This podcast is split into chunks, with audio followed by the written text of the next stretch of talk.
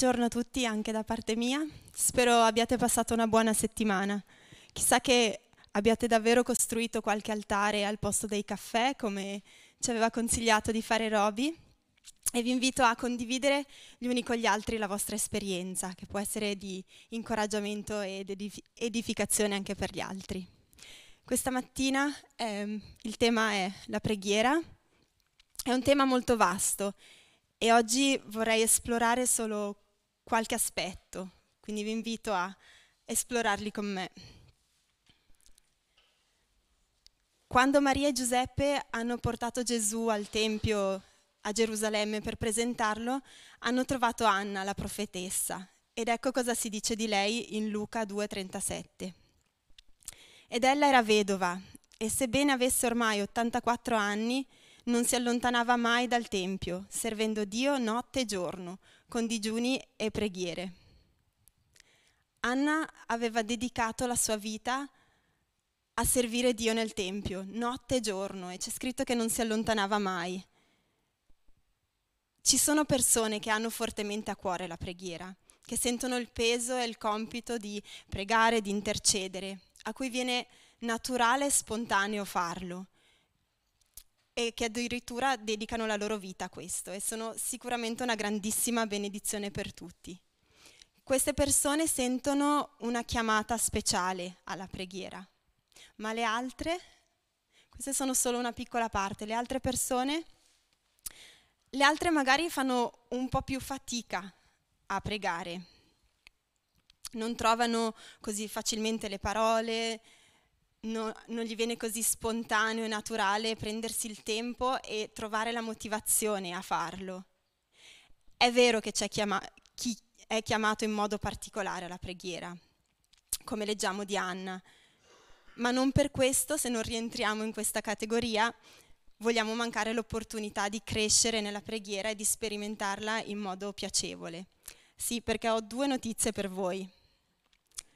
La prima è che siamo tutti chiamati a pregare.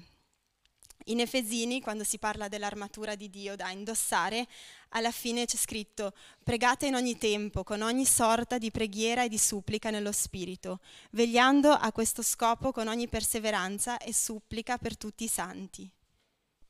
Pregate in ogni tempo. E Paolo, attraverso la lettera ai Tessalonicesi, ci dice questo. Siate sempre allegri, non cessate mai di pregare. In ogni cosa rendete grazie, perché, grazie, sì, perché tale è la volontà di Dio in Cristo Gesù verso di voi. Non cessate mai di pregare. Quindi siamo tutti chiamati a pregare, non possiamo giustificarci con dire sì, ma c'è Anna che è chiamata a farlo, se io prego un po' meno non fa niente. Sappiamo da qualche parte che la preghiera è importante, sappiamo che, che è, è potente, che ha forza e sappiamo anche che forse dovremmo farlo un po' di più. E la seconda cosa è che la preghiera può essere piacevole. Davvero? Sì, la preghiera può essere piacevole, ve lo garantisco. E ve lo garantisce anche Isaia. In Isaia 56, versetto 7 c'è scritto, quello che dice Dio, li condurrò sul mio monte santo e li riempirò di gioia nella mia casa di preghiera.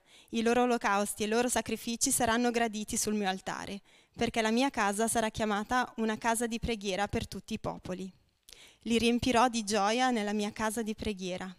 Quindi non cediamo alla bugia che la preghiera è noiosa, che è pesante, che è inefficace. Magari a volte ci è capitato di, di percepirla così, però non lo è e se dovessimo percepirla in questo modo e ci arrendiamo a questo, siamo, ci diciamo d'accordo con questo, stiamo mancando l'opportunità di viverla diversamente. Ma come facciamo se per noi ancora non è così gioiosa? Come facciamo se non la viviamo in questo modo? Non so se conoscete Mike Bickle, è il fondatore de- di un movimento di preghiera e adorazione chiamato la Casa di Preghiera è un'adorazione, una casa di preghiera e adorazione 24 ore su 24 che va avanti da più di 20 anni, ininterrottamente. E lui ehm, racconta che quando era giovane, quando era all'università e voleva crescere nella sua relazione con Dio, un suo mentore gli aveva suggerito di dedicare un'ora al giorno alla preghiera. E lui non è che amava particolarmente la preghiera, non la sentiva proprio sua, però aveva deciso di cogliere questa sfida e allora ogni giorno metteva il timer un'ora e pregava per sé, per gli altri, per tutto quello che aveva a cuore e dopo due minuti aveva finito. Ed era un problema perché gliene restavano ancora 58 da riempire o da far passare il tempo e si annoiava così tanto che si riferiva a questi momenti come l'ora della morte. Dice ai suoi coinquilini, devo mettere il timer, vado a fare l'ora della morte. Mike Bickle, il fondatore di un movimento di preghiera adorazione 24 ore su 24, quindi succede anche a lui. Però ehm, da qualche parte sapeva che era importante perseverare e, e così ha fatto e vi garantisco che quando si semina nello Spirito, prima o poi si raccoglierà nello Spirito. E anche se quei momenti sembrano inutili, sembrano noiosi, aridi, vuoti, in realtà da qualche parte qualcosa succede. In realtà sono parte di un cambiamento profondo che magari ancora non si vede. Così anche per lui quello che inizialmente era semplicemente un dovere, si era messo questo obiettivo, alla fine è diventato un piacere, si è trasformato e pian piano ha allenato questo muscolo della preghiera e ha ampliato così la sua capacità in quest'area. Credo che per essere motivati a pregare abbiamo bisogno anche di, un, di vederla nel modo giusto, di vedere un po' che cos'è la preghiera e perché Dio insiste così tanto su questo aspetto e volevo esplorare con voi solo alcune rag- delle ragioni. La prima è che la preghiera è un luogo di incontro con Dio. Sì, perché prima di ogni altra cosa riguarda incontrare Dio personalmente e crescere nella relazione con Lui. Noi siamo stati creati per avere comunione con Dio. Fin dal giardino dell'Eden questo era il suo intento e il suo desiderio, di essere in perfetta comunione con noi. E poi sappiamo, è successo, è venuta la caduta, ma anche lì Dio ha trovato delle modalità affinché questa relazione potesse essere in parte ristabilita e non si fermerà fino a quando non sarà ristabilita completamente. Saremo un giorno di nuovo in questa perfetta comunione con Lui. La preghiera è un dono di Dio, è un invito da parte sua a conoscerlo di più, a sederci insieme a Gesù, a bere un caffè e a coltivare l'amicizia con Lui. La preghiera ci connette allo Spirito Santo direttamente e lo Spirito Santo a sua volta ci dà la forza, ci dà la spinta, l'energia, ciò di cui abbiamo bisogno per amare Dio, e da questo amore puoi riuscire ad amare anche gli altri e rispondere così a quello che è il primo e il secondo comandamento, di amare Dio con tutto il cuore, con tutta l'anima, con tutta la mente, la forza e di amare il prossimo come noi stessi. La preghiera è un canale per ricevere benedizioni, nel senso che ci mette nella condizione di ricevere grazia e benedizioni in abbondanza per noi stessi e da trasmettere agli altri. E non perché ce lo meritiamo o perché ce lo guadagniamo in questo modo, ma perché è in risposta al nostro interagire con Dio. A interagire con Lui in fede o in ubbidienza. Dio apre porte di benedizioni e chiude porte di oppressione in risposta alle nostre preghiere. C'è un aspetto interessante che leggiamo in Isaia 30, i versetti 18 e 19, Perciò l'Eterno aspetterà per farvi grazia, poi egli sarà esaltato per aver avuto compassione di voi, perché l'Eterno è un Dio di giustizia. Beati tutti quelli che sperano in lui, poiché il popolo abiterà in Sion, a Gerusalemme, tu non piangerai più. Egli ti farà certamente grazia, udendo la voce del tuo grido. Appena udrà, egli ti risponderà. Qui è interessante perché Dio ha pronte delle benedizioni che ha scelto di rilasciare solo se glielo chiediamo. Sta aspettando, l'Eterno aspetta di udire il nostro grido. e se non preghiamo, se non lo sente, questo grido non le rilascia. Capite l'importanza di pregare, di parlare con Dio? Lui ha pronte queste benedizioni per noi, ma se non gliele chiediamo, se non preghiamo, manchiamo l'opportunità di riceverle. Un altro aspetto, un'altra ragione è perché la preghiera è un modo per collaborare con Dio. Dio potrebbe fare tutto da solo, non ha bisogno di noi, ma desidera collaborare con noi e coinvolgerci. Non fa la nostra parte e noi sicuramente non possiamo fare la sua, è un lavoro di gruppo, un lavoro di team. Quindi cooperiamo con Lui attraverso le preghiere, affinché la sua volontà sia fatta sulla terra e affinché il suo regno si manifesti sulla terra. Primo Giovanni 5,14 c'è scritto questo. Questa è la fiducia che abbiamo davanti a Lui. Se domandiamo qualche cosa secondo la sua volontà, Egli ci esaudisce. L'essenza della preghiera efficace è di essere in accordo con Dio, di pregare secondo la sua volontà. Questa è una certezza che abbiamo, una promessa, una fiducia. Se noi preghiamo secondo la sua volontà e in accordo con Lui, Lui ci esaudisce. Ma come si fa a sapere se stiamo pregando secondo la sua volontà? Come sappiamo se siamo davvero in accordo con Lui? E da qui torniamo all'importanza di conoscerlo meglio, di crescere nella relazione con Lui, conoscere ciò che gli sta a cuore, conoscere la sua parola, i suoi pensieri. In pratica si, si tratta di chiedergli quello che Lui ci dice di chiedergli. Non dobbiamo inventarci niente. E nella Bibbia ci sono tantissime benedizioni e promesse, ci sono già preghiere eh, che vuole rilasciare. E si tratta quindi di prenderle, di prendere queste preghiere e rimandargliele, farle nostre e, e rimandarle a Lui. chiedergli in fondo di essere Dio, di fa- fare quello che vuole fare. E per questo dobbiamo conoscere la sua parola e dobbiamo conoscerlo meglio. In generale la preghiera è una conversazione con Dio. Pensate un po', possiamo parlare con Dio con un Dio non creato, ma che è all'origine di qualsiasi cosa creata. Un Dio che è sempre stato. È un privilegio. E non solo questo Dio immenso, santo, onnipotente, glorioso, non solo ci ascolta, ma ci risponde anche.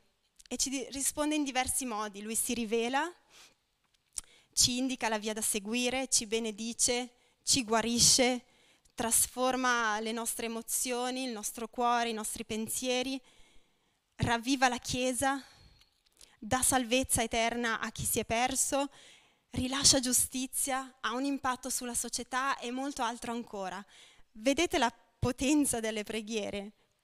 Non mi stupisce che qualcuno voglia scoraggiarci e voglia farci restare dell'idea che la preghiera sia noiosa, pesante, inefficace, non così importante, lasciare a parte, vuole scoraggiarci al collaborare con Dio per portare tutte queste cose, queste benedizioni e queste trasformazioni. Ma dove vanno a finire le nostre preghiere una volta che le diciamo? In Apocalisse abbiamo la risposta, Apocalisse 5, versetto 8. E quando ebbe preso il libro, i quattro esseri viventi e i ventiquattro anziani si prostrarono davanti all'agnello, avendo ciascuno delle cetre e delle coppe d'oro, piene di profumo, che sono le preghiere dei santi.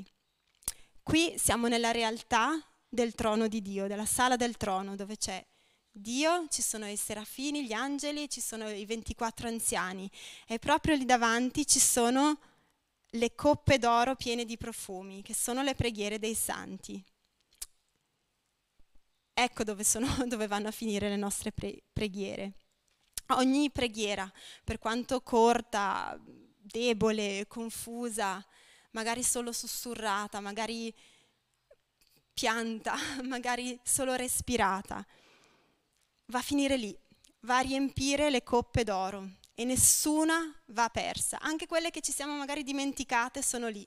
Dio non se le dimentica. Ok, magari Adesso siamo un po' più ispirati a prendere la preghiera sul serio, lo spero, ma come facciamo? Da che parte iniziamo? Ci sono diverse espressioni di preghiera, c'è l'adorazione, c'è l'intercessione, c'è il pregare in lingue, tanto altro, ma oggi vorrei focalizzarmi sulla preghiera come luogo di incontro con Dio, il primo punto di cui vi ho parlato. Vorrei darvi concretamente due suggerimenti per poterla mettere in pratica nella settimana a seguire.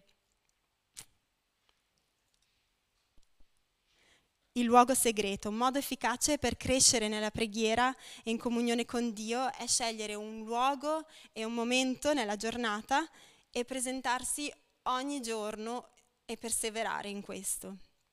Quando Gesù ha insegnato sulla preghiera ha enfatizzato eh, questo luogo, il luogo segreto. Matteo 6, versetto 6 leggiamo, ma tu quando preghi entra nella tua cameretta, chiudi la tua porta, Prega il Padre tuo che è nel segreto e il Padre tuo che vede nel segreto ti ricompenserà pubblicamente.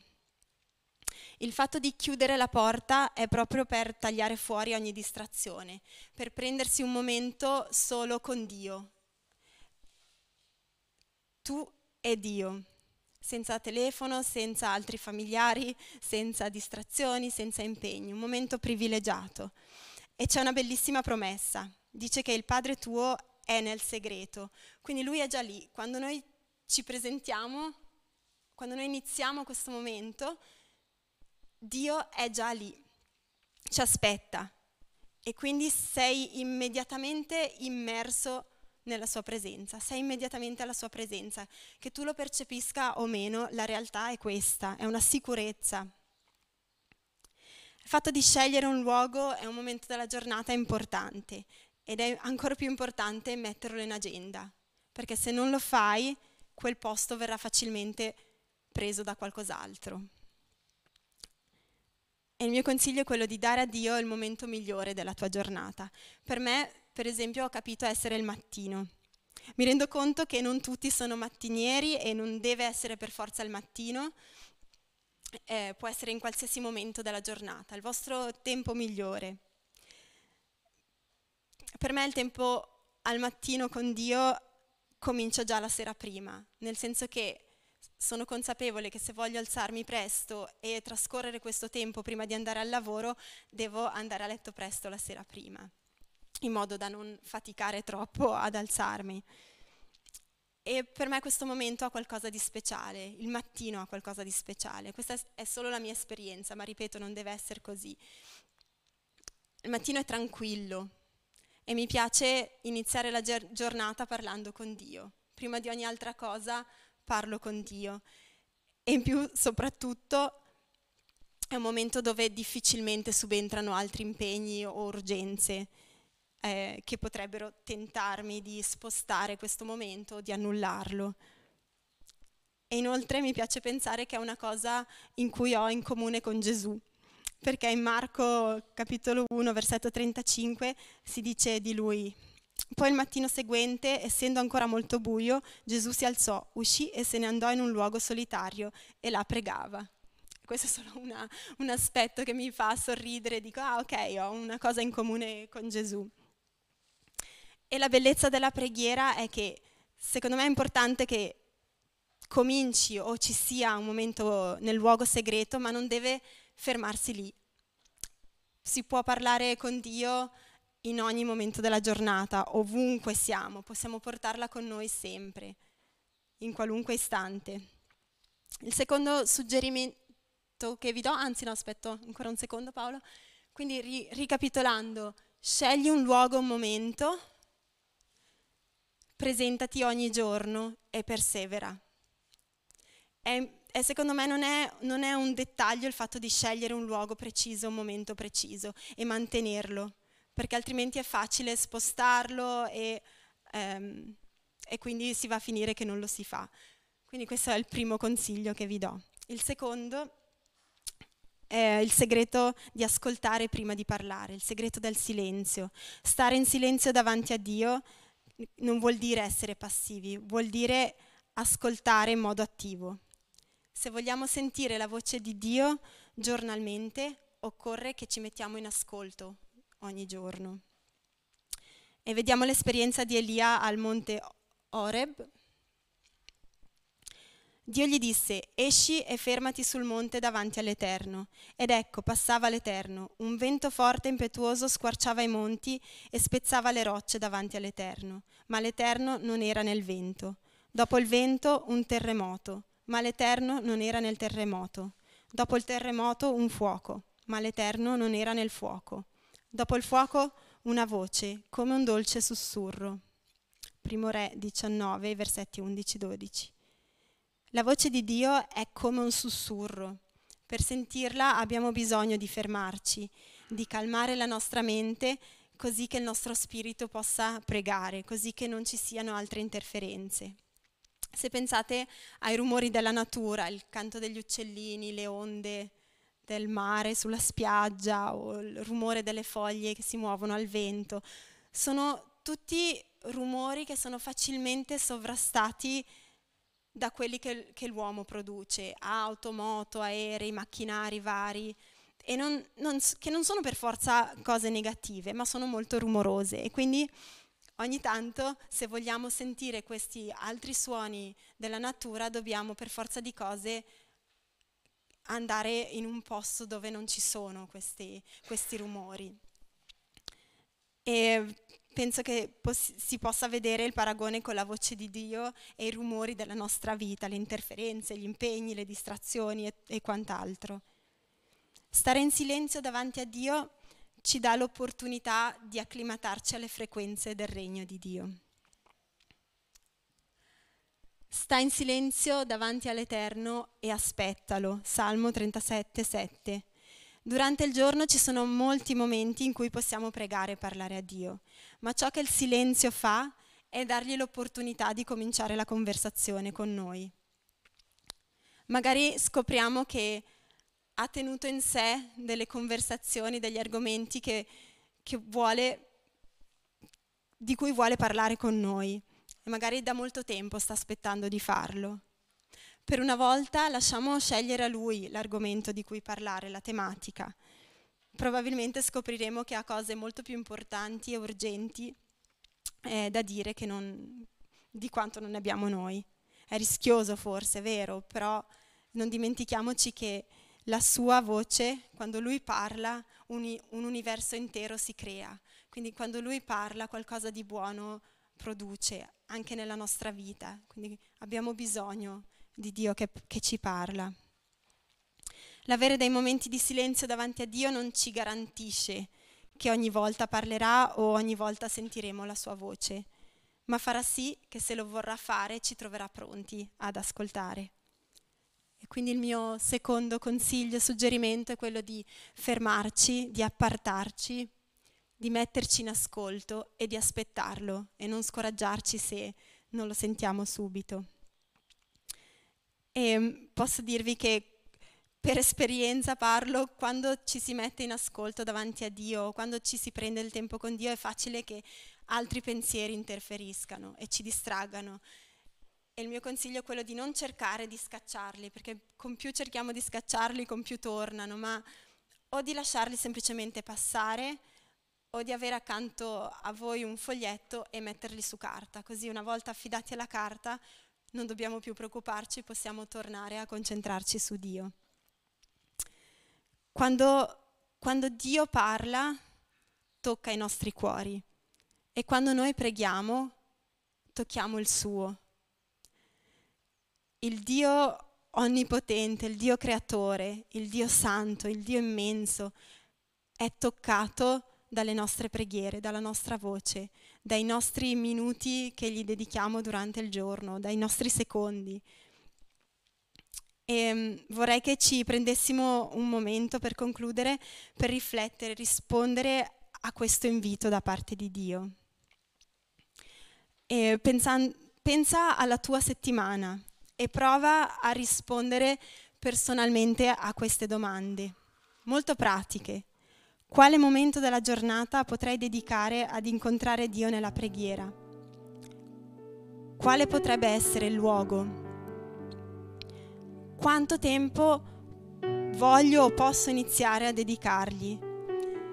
L'importante è cominciare con poco, non deve essere un'ora come per Mike Bickle, l'ora della morte. Può essere anche solo 5 minuti di cui uno in silenzio. Sono 5 minuti di completa attenzione a Dio e sono sicuramente meglio di non iniziare affatto. Ognuno ha un'agenda diversa e possibilità diverse di ritagliarsi questo tempo, ma comincia con poco, ogni giorno, persevera anche, anche quei piccoli momenti presi intenzionalmente hanno potenza. Anche la preghiera lunga un respiro finisce nelle coppe d'oro. E chi semina nello spirito raccoglierà nello spirito. Molto può crescere da un piccolo passo in ubbidienza. Quindi prova a riflettere su, su queste domande e vedere cosa puoi fare come puoi provare a crescere, fare il primo passo per crescere nella preghiera. Signore, grazie perché sei, sei buono, grazie perché sei fedele, grazie perché sei così ben disposto nei nostri confronti e grazie per l'invito a, a conoscerti di più e a passare del tempo con te. Ti chiedo di aiutarci a vedere la preghiera come, come la vedi tu. Ti chiedo di aiutarci a sperimentare la preghiera come un momento piacevole, gioioso, un momento che ci alleggerisce. Grazie che possiamo portare i nostri pesi a te nella preghiera e che in cambio hai benedizioni e in cambio hai incoraggiamenti in cambio hai correzioni che ci portano più avanti, che ci migliorano, che ci rendono più simili a te. Ti chiedo di ravvivare in noi lo spirito, ti chiedo di ravvivare in noi il desiderio di pregare, di parlare con te. E ti chiedo di darci la saggezza nel vedere quando possiamo dedicare del tempo a te e dove, e dove vuoi incontrarci. Grazie che non deve essere tanto. Grazie che non c'è nessuna condanna se saltiamo un giorno. Ma ti chiedo che pian piano possiamo innamorarci di questo luogo segreto, innamorarci di questi appuntamenti speciali con te. Grazie che sei con noi.